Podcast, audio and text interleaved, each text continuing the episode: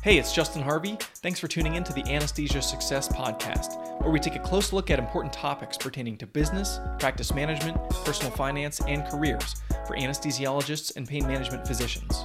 On this show, I work hard to take your critical questions straight to the experts. Thanks for listening. What's up, everybody? Justin here. I want to start this episode with a special message. Uh, I'm going to be doing some more uh, like unique one-time type of episodes in between their regularly scheduled programming on a weekly release schedule to do coronavirus updates and talk to physicians in unique places of leadership of operations administration and clinical activities over the coming weeks just to provide resources for you our listeners to talk about what's going on, what are people seeing and doing, what's been working. I'm obviously not a public health expert, I'm not a doctor, but I want to facilitate as many of these conversations with people who are doing really great work as possible. I would also love to hear your feedback during this time if there's anything that would be helpful as far as things that you want to hear on the podcast or even other resources that you're finding helpful that you could direct my attention to that I could call out on the show. That would be great. As always, thanks for listening. On a personal note, you know, as a physician spouse, I'm deeply grateful for the sacrifices that our men and women in white coats are making right now to help keep the public safe. And during a very scary time, it's sobering and also heartening to see how quickly physicians are just throwing themselves into harm's way. Yeah, in ways where there's you know there's not a lot of certainty right now, but one thing is certain, and that's the the spirit of self-sacrifice that exists in the anesthesia community and beyond is something that is really awesome and frankly like our society is going to benefit massively from in ways that they don't even understand or appreciate. So, from me to you, thanks for the work that you're doing. Keep it up. Keep your chin up. Hug somebody today. Well, no, don't hug them. Give them, well, maybe an air high five because we're in this together. And then one quick note about the upcoming episode. The audio quality is a little sketchy on the front end. Uh, I, am talking with Dr. Shelley Farrell from Germany, and our internet connection was a little bit patchy, but uh, things get better a few minutes in. So I think this is really excellent content and would love for you to check it out. So if it's a little weird up front, hang in there, it gets better. Thanks for tuning in. Hello and welcome to this episode of the Anesthesia Success Podcast. We have a very special guest today who I'm really I'm really excited to be speaking with, Dr. Shelley Farrell. If you recognize the voice who is about to follow mine, it's probably because you've listened to his podcast, the Anesthesia Wise Guys podcast. Uh, I have enjoyed the bits of non-clinical content that they have shared over the years, and I'm really excited to have him joining us from Germany today to talk about how they've responded in their anesthesia department there in light of the way that COVID is evolving there in the southern part of Germany. So, Dr. Farrell, thank you very much for joining us today. Thank you for having me, Justin. It's uh, kind of a, a, privilege for us because my podcast is just kind of a, a mom and pop, like recorded in my attic or basement where we can get in. So, you know, kind of getting to branch out a little bit is kind of exciting for me. So, uh, so thank you for having having me on as a guest. I'm sorry my, my normal co-host can't uh, tune in. They're in various stages of quarantine slash working slash unavailable. So uh, you, you unfortunately only get me. Well, we're I'm very pleased to be speaking with you today and thanks. I know things are very hectic. They're they're getting pretty crazy here in Philadelphia as well. So I'm really interested. Maybe just give us a brief description of kind of what your current situation is as well as like, you know, how long you've been in Germany. I know you were in the States, you were in the Army, you were at University of Kentucky on the faculty there for a while. Uh, and then describe for us like what's what's going on there.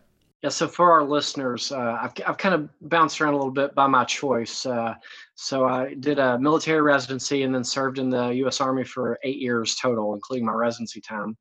Uh, when I finished my service obligation, uh, I took a faculty appointment at the University of Kentucky and taught residents for six years there. And then when I was active duty Army, uh, my wife and I kind of mutually agreed that if we had an opportunity to ever like make it over to Europe to a, a duty assignment over here, and then uh, they got short staffed in Landstuhl, Germany, and uh, the Army opened up a contract with uh, a contracting company that uh, is my employer. And they got me over to Germany. So I ended up resigning my position at the University of Kentucky, of which I am in talks with our, our former chair to go back there. So it's a two year contract here. I plan to go back to Kentucky in uh, in two years, but just kind of a it's a midlife crisis without buying a house, a car, or getting divorced. That sounds like a great uh, little excursion for your family. And uh, obviously, when we had started talking, you know, we were interested in talking about, oh, let's do like a career overview, talk about your experience in the Army, and, and talk about some personal finance stuff that I had done. And since then, obviously, the coronavirus situation has been evolving very, very, very, very quickly. Yeah, it's uh, it's definitely a, a, different landscape now. Yeah, I know. Like at the beginning of last week, I was like, "Oh, I'm I'm aware of it. I can see the impact that it's having on markets." And then I, I listened to a podcast. It was the the Joe Rogan podcast with the epidemiologist from University of Minnesota. And then I was on like Red Alert. And then I'm you know all the doctors that I'm following on Twitter who are all. Eh, the, the thing that's really alarming to me is like it seems like all the people who know the most about what's going on are the most alarmed and especially as it relates to healthcare policy and public health, like the types of changes that we're trying to implement at a broad society level, it's it feels very urgent. And so I'm really interested to hear, you know, what's what's the climate like right now? Describe a little bit about the hospital that you're working at, and uh, and what kind of precautions are you guys taking? I work at uh, Landstuhl Regional Medical Center, so it's a U.S. Army hospital in uh, Landstuhl, Germany, which is about an hour, hour and 10, 20 minutes from southwest of Frankfurt. So it's kind of a staging area that the Army's used for a very long time. It's it's kind of gotten a little bit more of a, a platform uh, for the wars in Afghanistan and Iraq, where it's kind of a stopping point for war wounded that are, you know, stable, unstable-ish, and kind of need to like not be flying and get to like a medical team. So that's kind of our our primary mission. But uh, in, in times when we're not quite so busy with with uh, warfighter movement, then you know we do regular community hospital stuff like hernias and gallbladders and you know orthopedic surgeries and you know so you know it's probably right now in 2020 it's probably about you know 80% like routine community type cases and then like 20% uh, things that have, have gone awry in uh, a forward operating space and and need kind of some advanced medical uh, attention from trauma management or ICU care, what have you. So that's kind of the the snapshot of our hospital is that you know we have uh, capabilities for trauma and for you know ICU, albeit we don't have uh, a giant ICU. It's not like where I came from at the University of Kentucky. That's a, a, very large level one trauma center that's you know equipped to handle a lot of like just chaos all the time. So we're kind of uh, you know get it, treat it, and flat out. So this particular type of issue among the the healthcare climate is we really kind of are are getting ahead of it as much as we can with uh, you know the good thing we have is that you know the primary population that we serve here is military population. Military population is fairly compliant because they follow orders like this is their jam. They're like you know you do this. Yes sir. Sleep flagpole do that.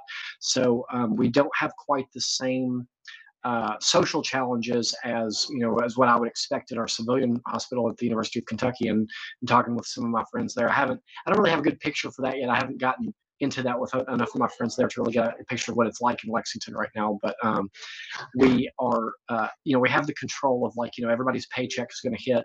So the financial aspect of it isn't quite as uh, big a footprint for us where like you don't work your hours, you don't get your paycheck. Like, you know, that's a problem. Um, so, you know, our, our, our, work units are able to shut down. They shut down like the, the child development centers, which is like the equivalent of like daycare for military.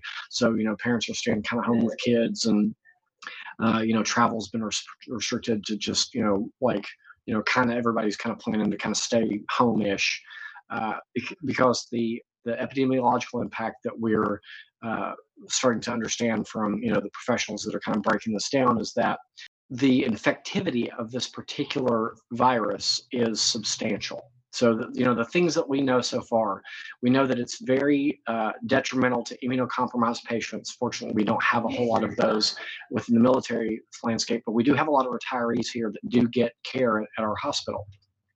So secondarily, we also know it's not great. Like, you know, the, the numbers for morbidity, mortality start to go up substantially as we start to get like, you know, 50, 60, 70, 80. So uh, the footprint of that is to kind of prevent the spread population wide uh, to kind of get it to be a you know a little bit of a, a, smoldering slow burn rather than like a raging fire that just blasts through. Because most healthcare facilities are going to have a very finite amount of resources like ventilators. Uh, you know an ecmo is not really a, a, capability that we have here. Um, we have ecmo teams that can fly to us if we need that but that's you know kind of on a case by case basis. That's not a you know en masse like 20 patients. Like that's that's a bad day. That's that's a day that we're we're not going to get to save as many lives as what we want just because we don't have that infinite pool of resources. So, um, you know, so those are some of our kind of concerns in terms of like this is we're in an opportunity an opportunistic window right now like where we are in germany to get ahead of it so we've closed down clinics the dental clinics have been closed um, we're really trying to kind of uh, you know, kind of snuff down the, you know, build those break walls so the fire doesn't rage out of control. Um, that's kind of where we're at right now. You know, elective cases are being canceled. Um, we're actually doing something that I, am assuming our department chief uh, kind of was spearheading this. Uh, so it came from somebody a lot smarter than me. It's a brilliant idea. But um, the way that we're staffed, so we have um, active duty reservists, uh, GS, which is like a government service. It's like basically the, it's like you're paid by the army, but you're not in the army. You you play by some of the rules, but not all of the rules.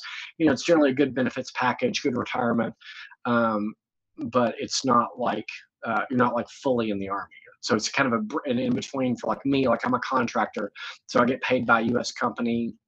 I get a 401k. Um, you know, I've got life insurance, health insurance, dental insurance kind of conventional civilian model, but like I'm an employee of this contracting company.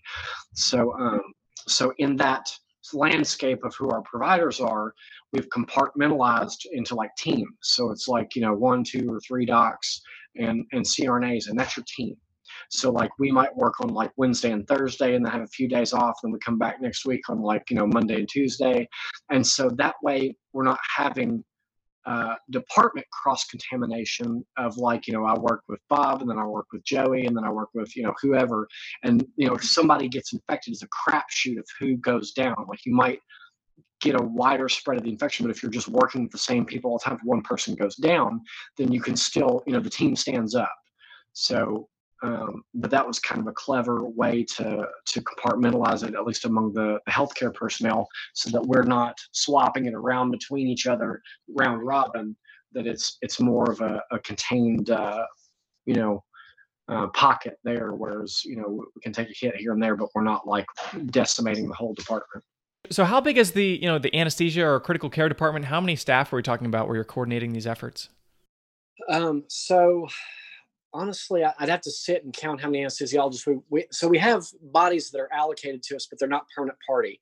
So we have a combat support hospital that's attached to our facility that has, uh, I think, three or four anesthesiologists that are tied in with that.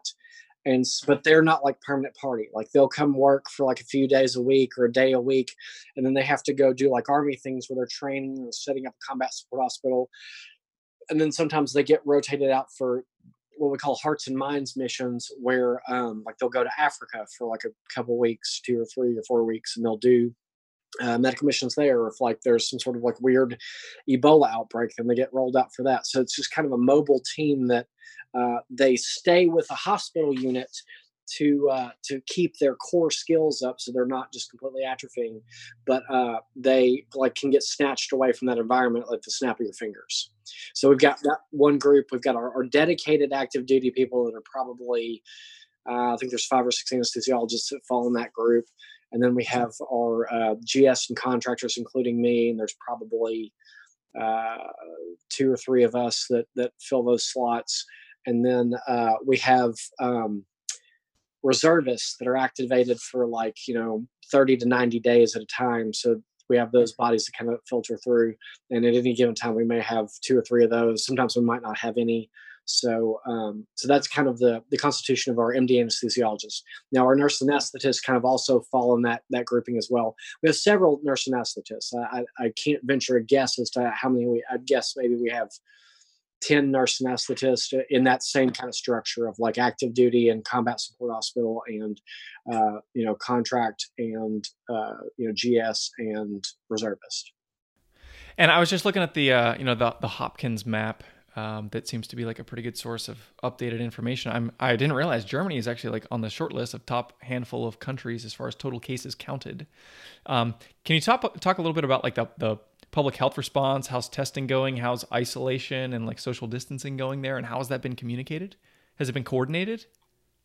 So, um, you know, honestly, oh, the the we don't consume the German media, so like newspapers and uh, like German television and and things like that. So I don't have as much exposure to like the the German speaking aspect of it, but just in like the like we'll give you for uh, for example for like what you would see like not connected to like internet or newspaper things like that, like going to to Kroger, like a grocery store in the United States.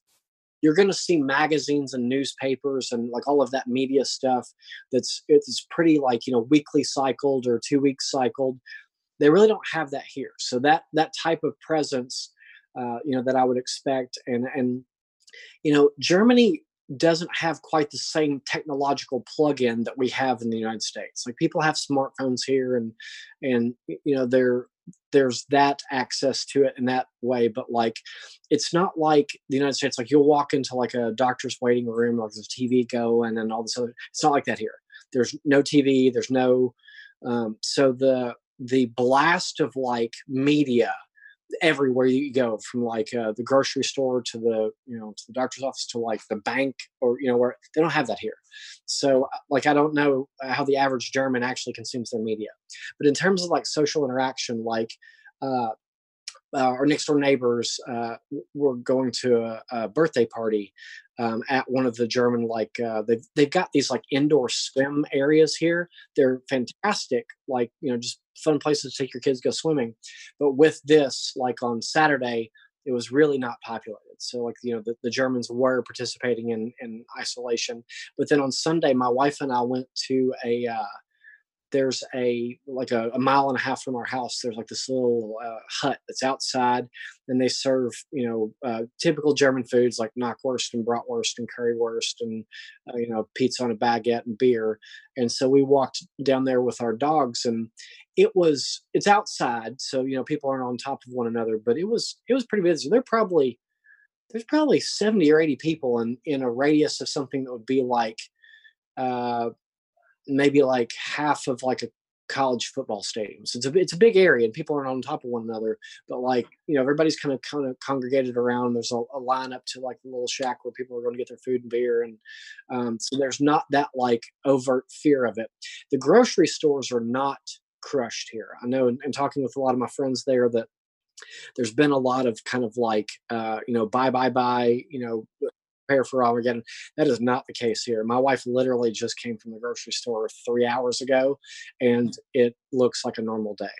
So um, Germans also don't like buy and store things like we do. Like in your in your house, I mean, you've got a fridge that could hold enough food for you and your wife and a couple kids for like probably a week or two. Our primary refrigerator that came with the house that we're renting right now is the size of like what I had in college in like a dorm fridge. That's it. That's what came with the house. It's like built into like the kitchen cabinet.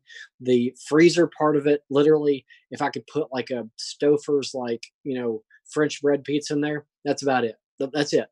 So we actually had to buy. I mean, I, have got uh, five children now, uh, we had to buy another refrigerator and it, it, they don't really sell like big refrigerators like i bought kind of a, a bigger ish but it literally will hold uh, it's got three drawers that would hold probably the equivalent of like i don't know maybe three or four like soft drink cans each and that's the size of the freezer part. And then the refrigerator part uh, you know will hold like you know like a watermelon and like getting a full size pizza box in there like you have to bend the pizza box. It doesn't fit straight up. So um, so they just they're not really built to like store a lot of like perishable food. And the typical german will go to the grocery store like the way they're structured here is not like the united states. They're like it's like a village and then the villages are like where the people live. And then even like the the rural areas that are like agriculture where people are farming and doing things like that there's uh like they live in the village and they walk or drive out to their to their farm. You can literally walk doggone near anywhere here uh, just because of the mm. way like you know these villages were all built before like there was a lot of like husbandry like animals and stuff. So there's no fences.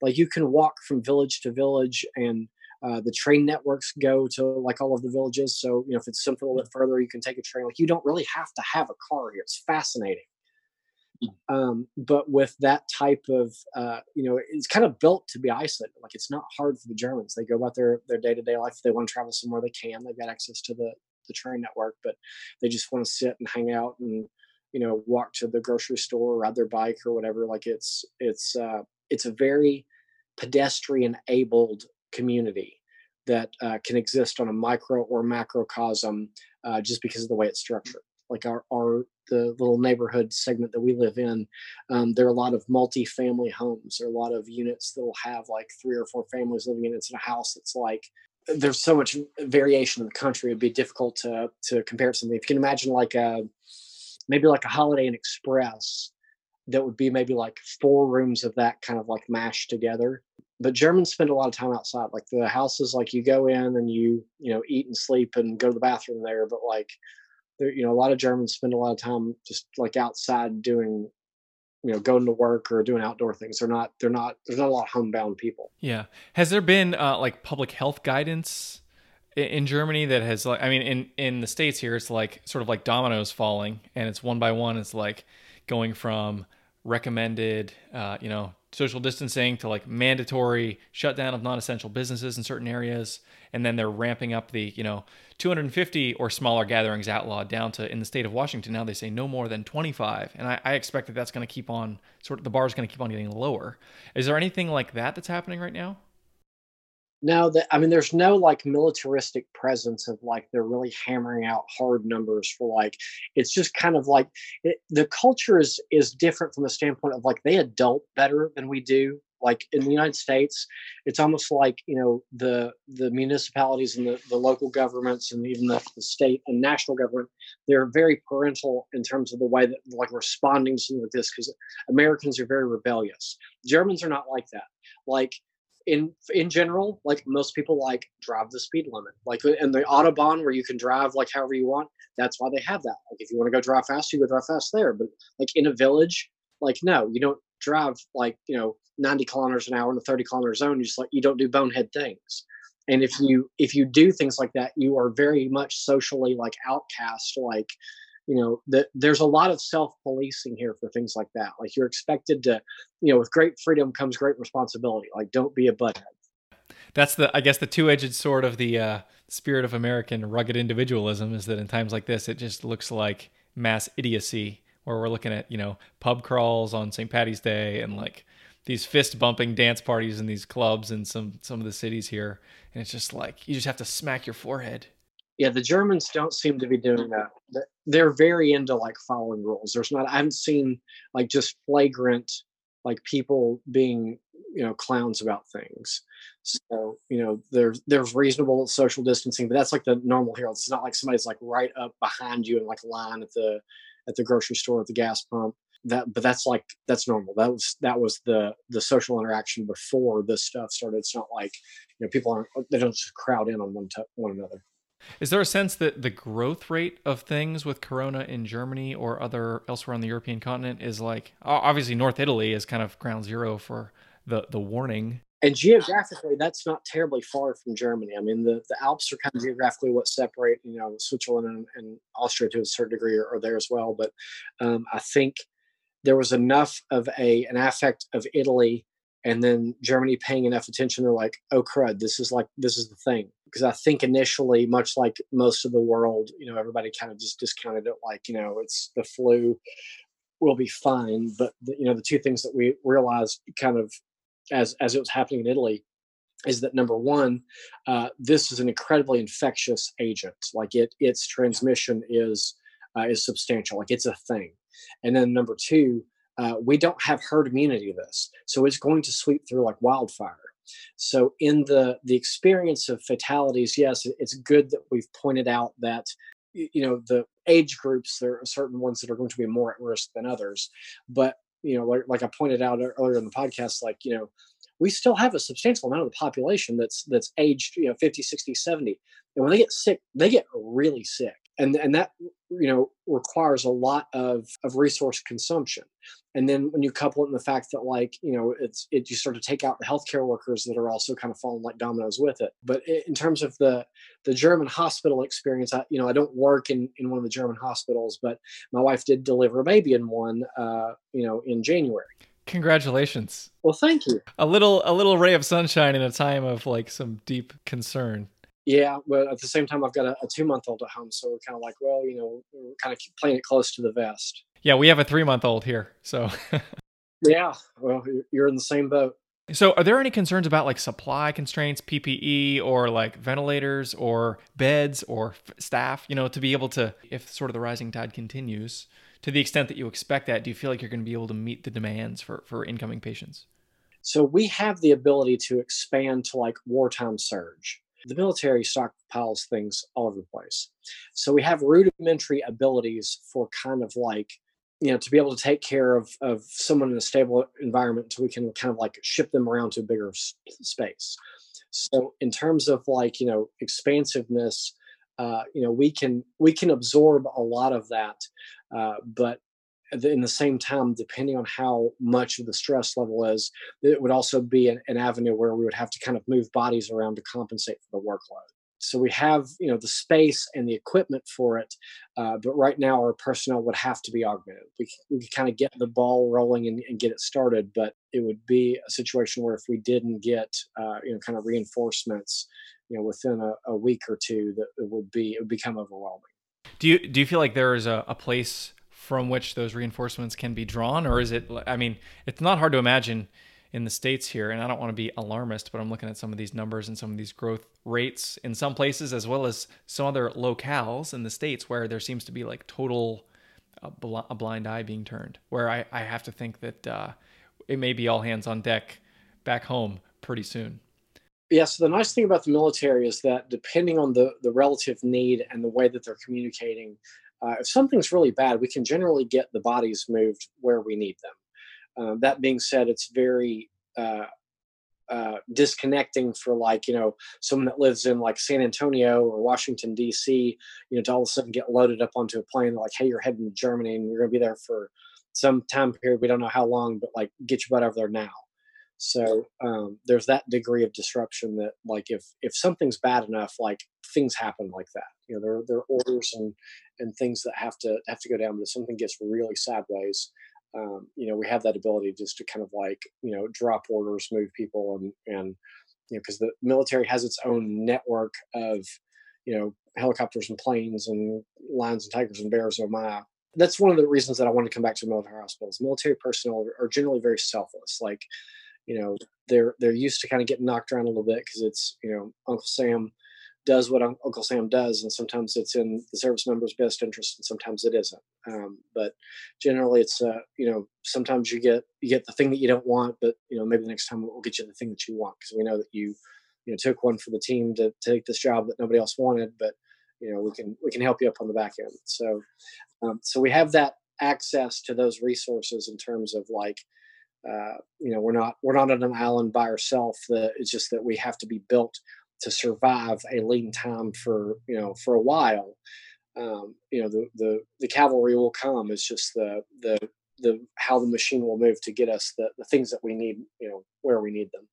I'm sure there's a lot of things from an organizational and like a mindset and uh, just a scale standpoint that you know you're uniquely. You could argue like the army hospital is uniquely positioned you know, if you kind of look at historically, if there's a big battle and all of a sudden you get like a thousand people that show up that are all like in bad shape, you've got to be able to quickly, you know, the wartime triage that frankly, like we're hearing about happening in Italy right now. I'm curious, what advice would you give as somebody with, you know, military experience, army anesthesia experience, and somebody who's in a hospital that can does have this ability to scale based on that sort of mindset. What word would you want to give to the big academic centers and the bigger, you know, groups here in the states that are trying to like prepare for this rising tide to be able to address per- perhaps overwhelming patient need?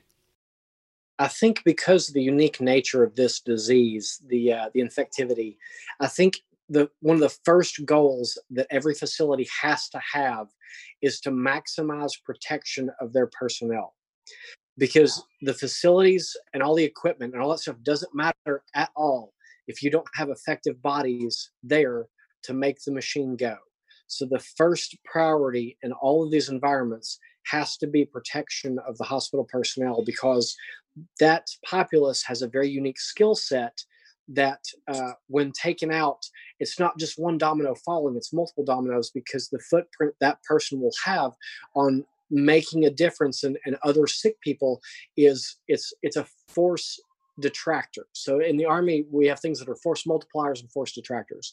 A force multiplier is something that makes one person have the effect of 10 people. So like an anesthesiologist is force multiplied by nurse anesthetist and you know your your nursing staff for any physician in the hospital because they're they make you able to be in like five or six or ten places at the same time but if those those items aren't supported and you don't have your nurses and you don't have your respiratory uh, therapists and you know your anesthesiologist and nurse anesthetist are, are sick uh, they can't function. So that you know that has to be a primary goal of like you know protect your personal first.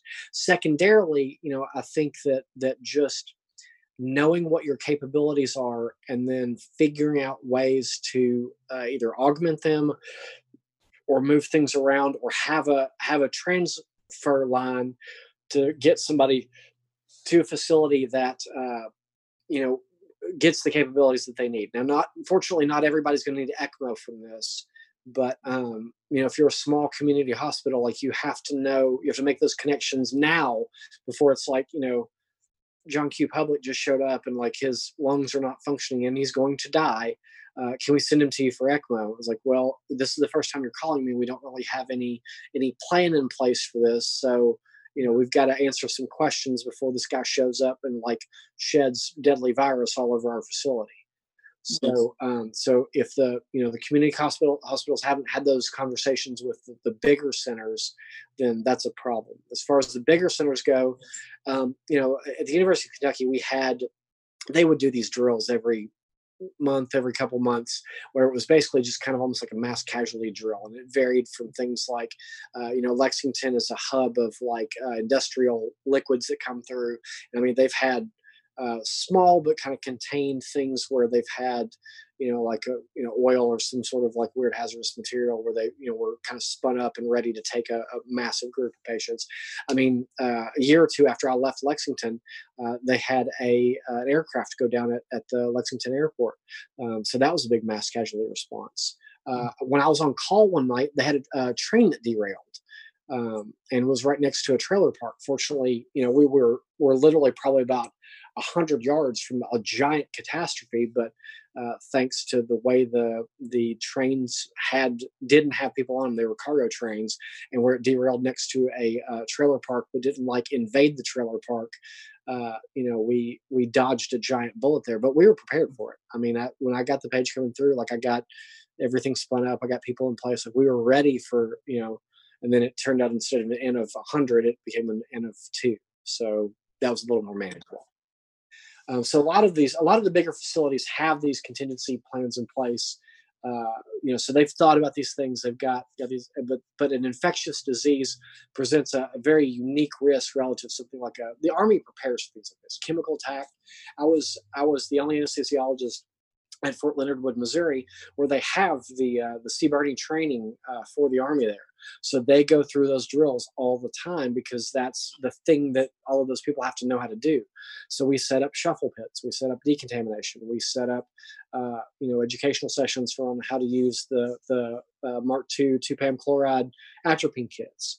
So um, you know the the Army trains for these things a lot. We kind of take it for granted, active duty folks, and we grumble about it because it's like all of this crap that they put on our plate all the time. And then like it actually goes down, you're like, crap, that was useful. So um, you know, so somebody has thought about this. Somebody's kind of got a game plan for it, and uh, but just kind of getting the mechanics of like this is how we do this. Uh, that's that's the first round of hiccups where like it it looks ugly, you know, the the first little bit of it, but then you know once the the numbers start to kind of climb and pile up then you you've got okay we did this this way last time we're going to do it again now we're going to do it again now we're going to do it again. So in your opinion is is there enough of this type of like mass casualty type training uh, that has happened in our healthcare system that we're going to be able to adequately deal with some of the the issues that we're going to hit? Or is this going to are a lot of people going to be obviously probably learning on the job? I think there are two things that are going to make a big difference in terms of kind of how this plays out. Number one it, it's going to make a difference in how the American public treats it. You know, if they are, are like the Italians, and you know, I I was deployed with a lot of Italians, so I've got uh, you know kind of a general feel of, of kind of how the Italian culture is. It's very much a lot of bravado, machismo, like I can't get sick. This, you know, and so I think they really didn't take it serious initially, and really kind of gave it best case scenario for kind of getting out of control. So I think if the American public really uh, you know, kind of gives it its due. Like we're not super afraid of it because like 20 year olds, you know, there's not gonna be a mass of 20 year olds that we're digging graves for.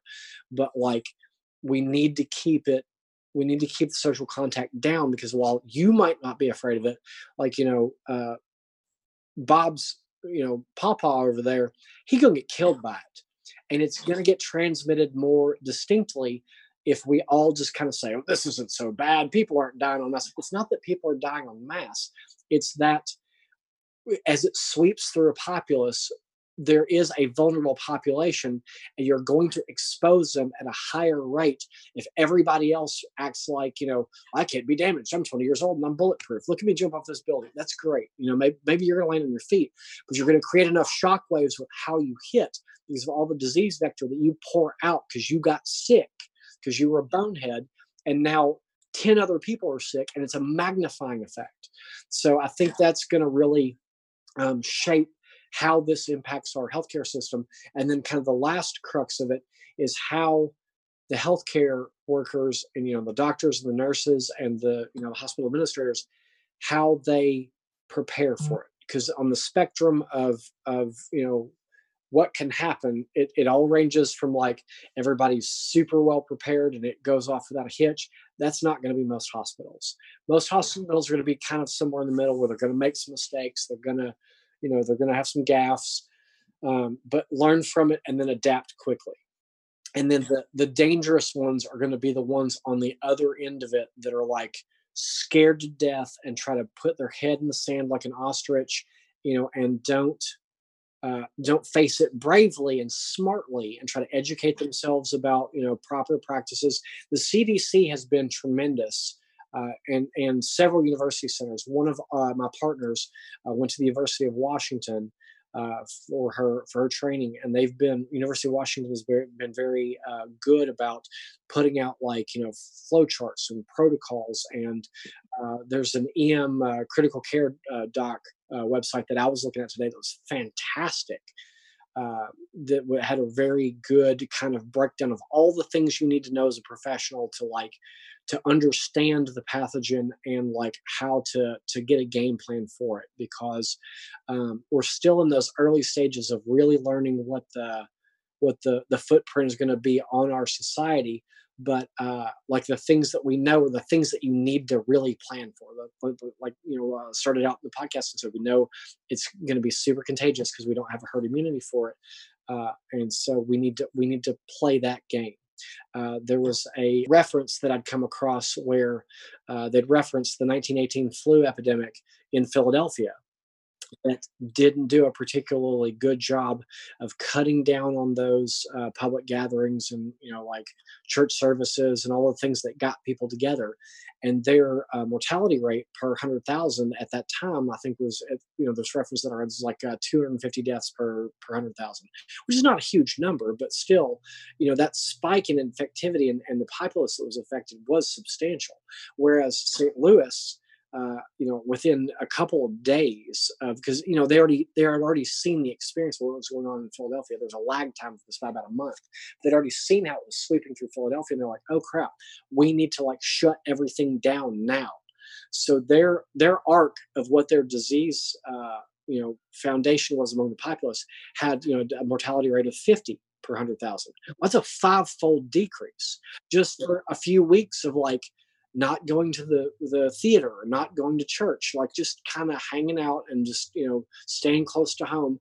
And the the, the cost of that uh, individual family isn't substantial you know uh, in 2000 in 2020 it may be some lost wages from work that's missed you know i i, I don't know what the answer is for for families that are um, financially a little bit more uh, at risk but for people that can you know afford to stay home or like you know just just the obvious things like we i didn't go to that water park on saturday.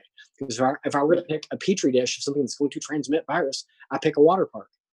Talk about droplet transmission but uh you know it's just kind of, kind of being smart. You don't you don't have to be afraid of the world. You don't have to like you know outdoor stuff like hiking like you know I went and went through like the woods. There wasn't like open corona in the woods because the respiratory droplet burden there's not high it's not a zoonotic infection from you know dogs or cats or deer or whatever. I don't know what sort of wet market stuff they were doing in Wuhan, but you know.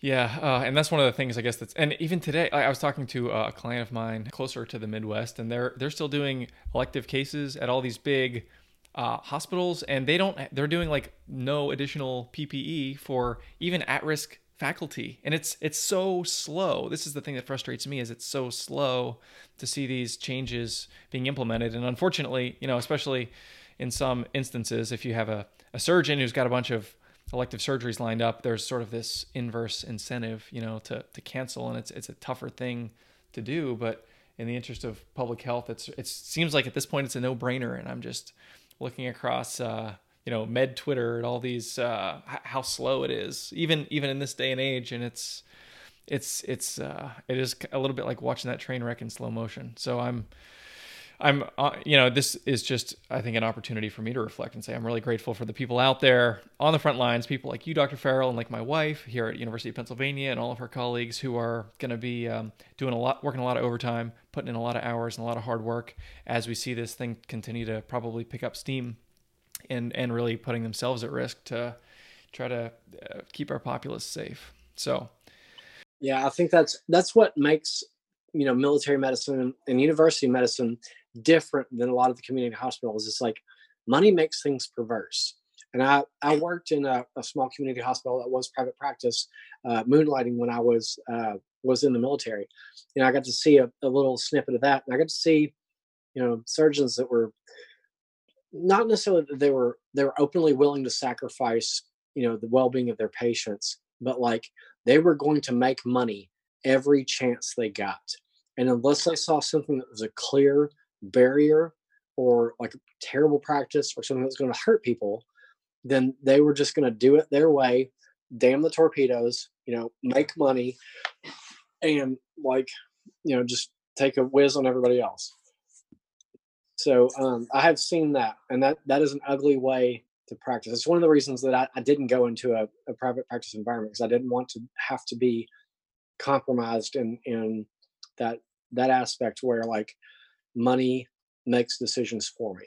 Now, at that point, I it's, it's really up to the administrators to just kind of like, because they're they're going to be the final gatekeeper. As much as I, I'm not a big fan of strong hospital administration, period, but I think that if they have a role of any kind of gatekeeper guardianship, like if if there's a part of the machine that can can stop a, because you know physicians are held in a very revered uh, platform, but we're human too. You know there there are things that affect our decision making. You can't function in a vacuum. You have to have other brains chiming in and have the courage to kind of speak up and say hey like that's not a good idea. Like this thing you're doing right now this is the the playbook for the the bonehead way to do it.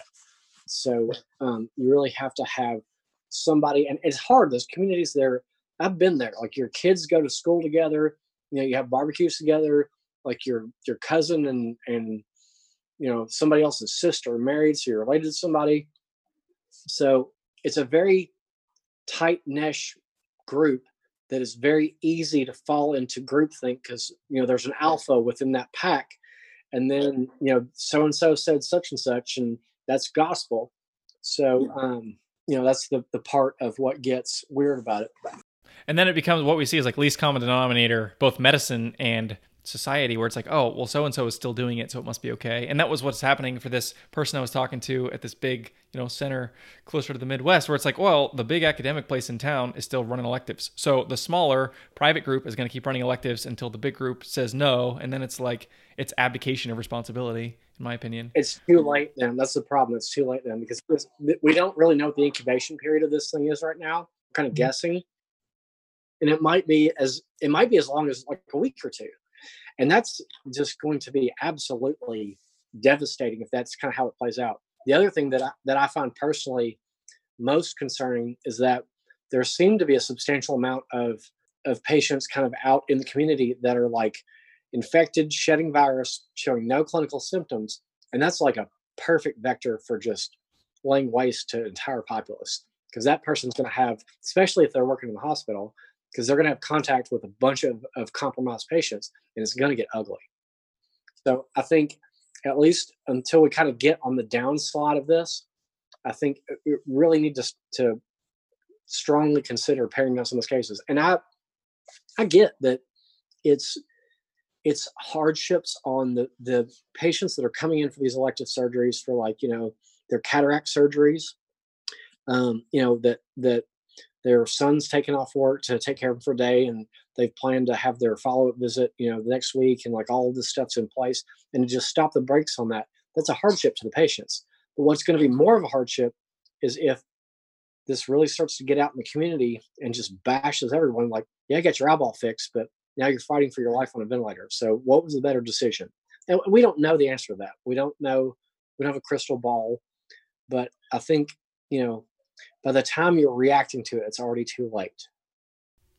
Yeah, and there's so much unpredictability. I th- I think more than anything, one thing that this is making me think about, and I'm curious in your perspectives on this, and then we'll wrap it up here, uh, is that it's important to sort of acknowledge our shared humanity and the fact that there's a lot of freaked out people and a lot of vulnerable people and a lot of people who are powerless to improve their own situation or to protect themselves or who don't have an economic safety net. I'm looking around, you know, here in University City in Philadelphia where I live, and I could throw a rock and hit 20 different houses where people don't have six months of savings in the bank and they're working on an hourly job. And they're the way that they're thinking about this is uh, it's very different from like me and, and my wife and our household. And it's important to acknowledge that and to reach out to people around us and say hey neighbor friend family member like we're in this together and maybe we can only talk on the phone instead of hanging out together for a while. But that acknowledgement of shared humanity of saying like if you need something i'll give i don't have a lot but i'll give you some of what i have and creating that person to person community bond again in a you know in this age it's like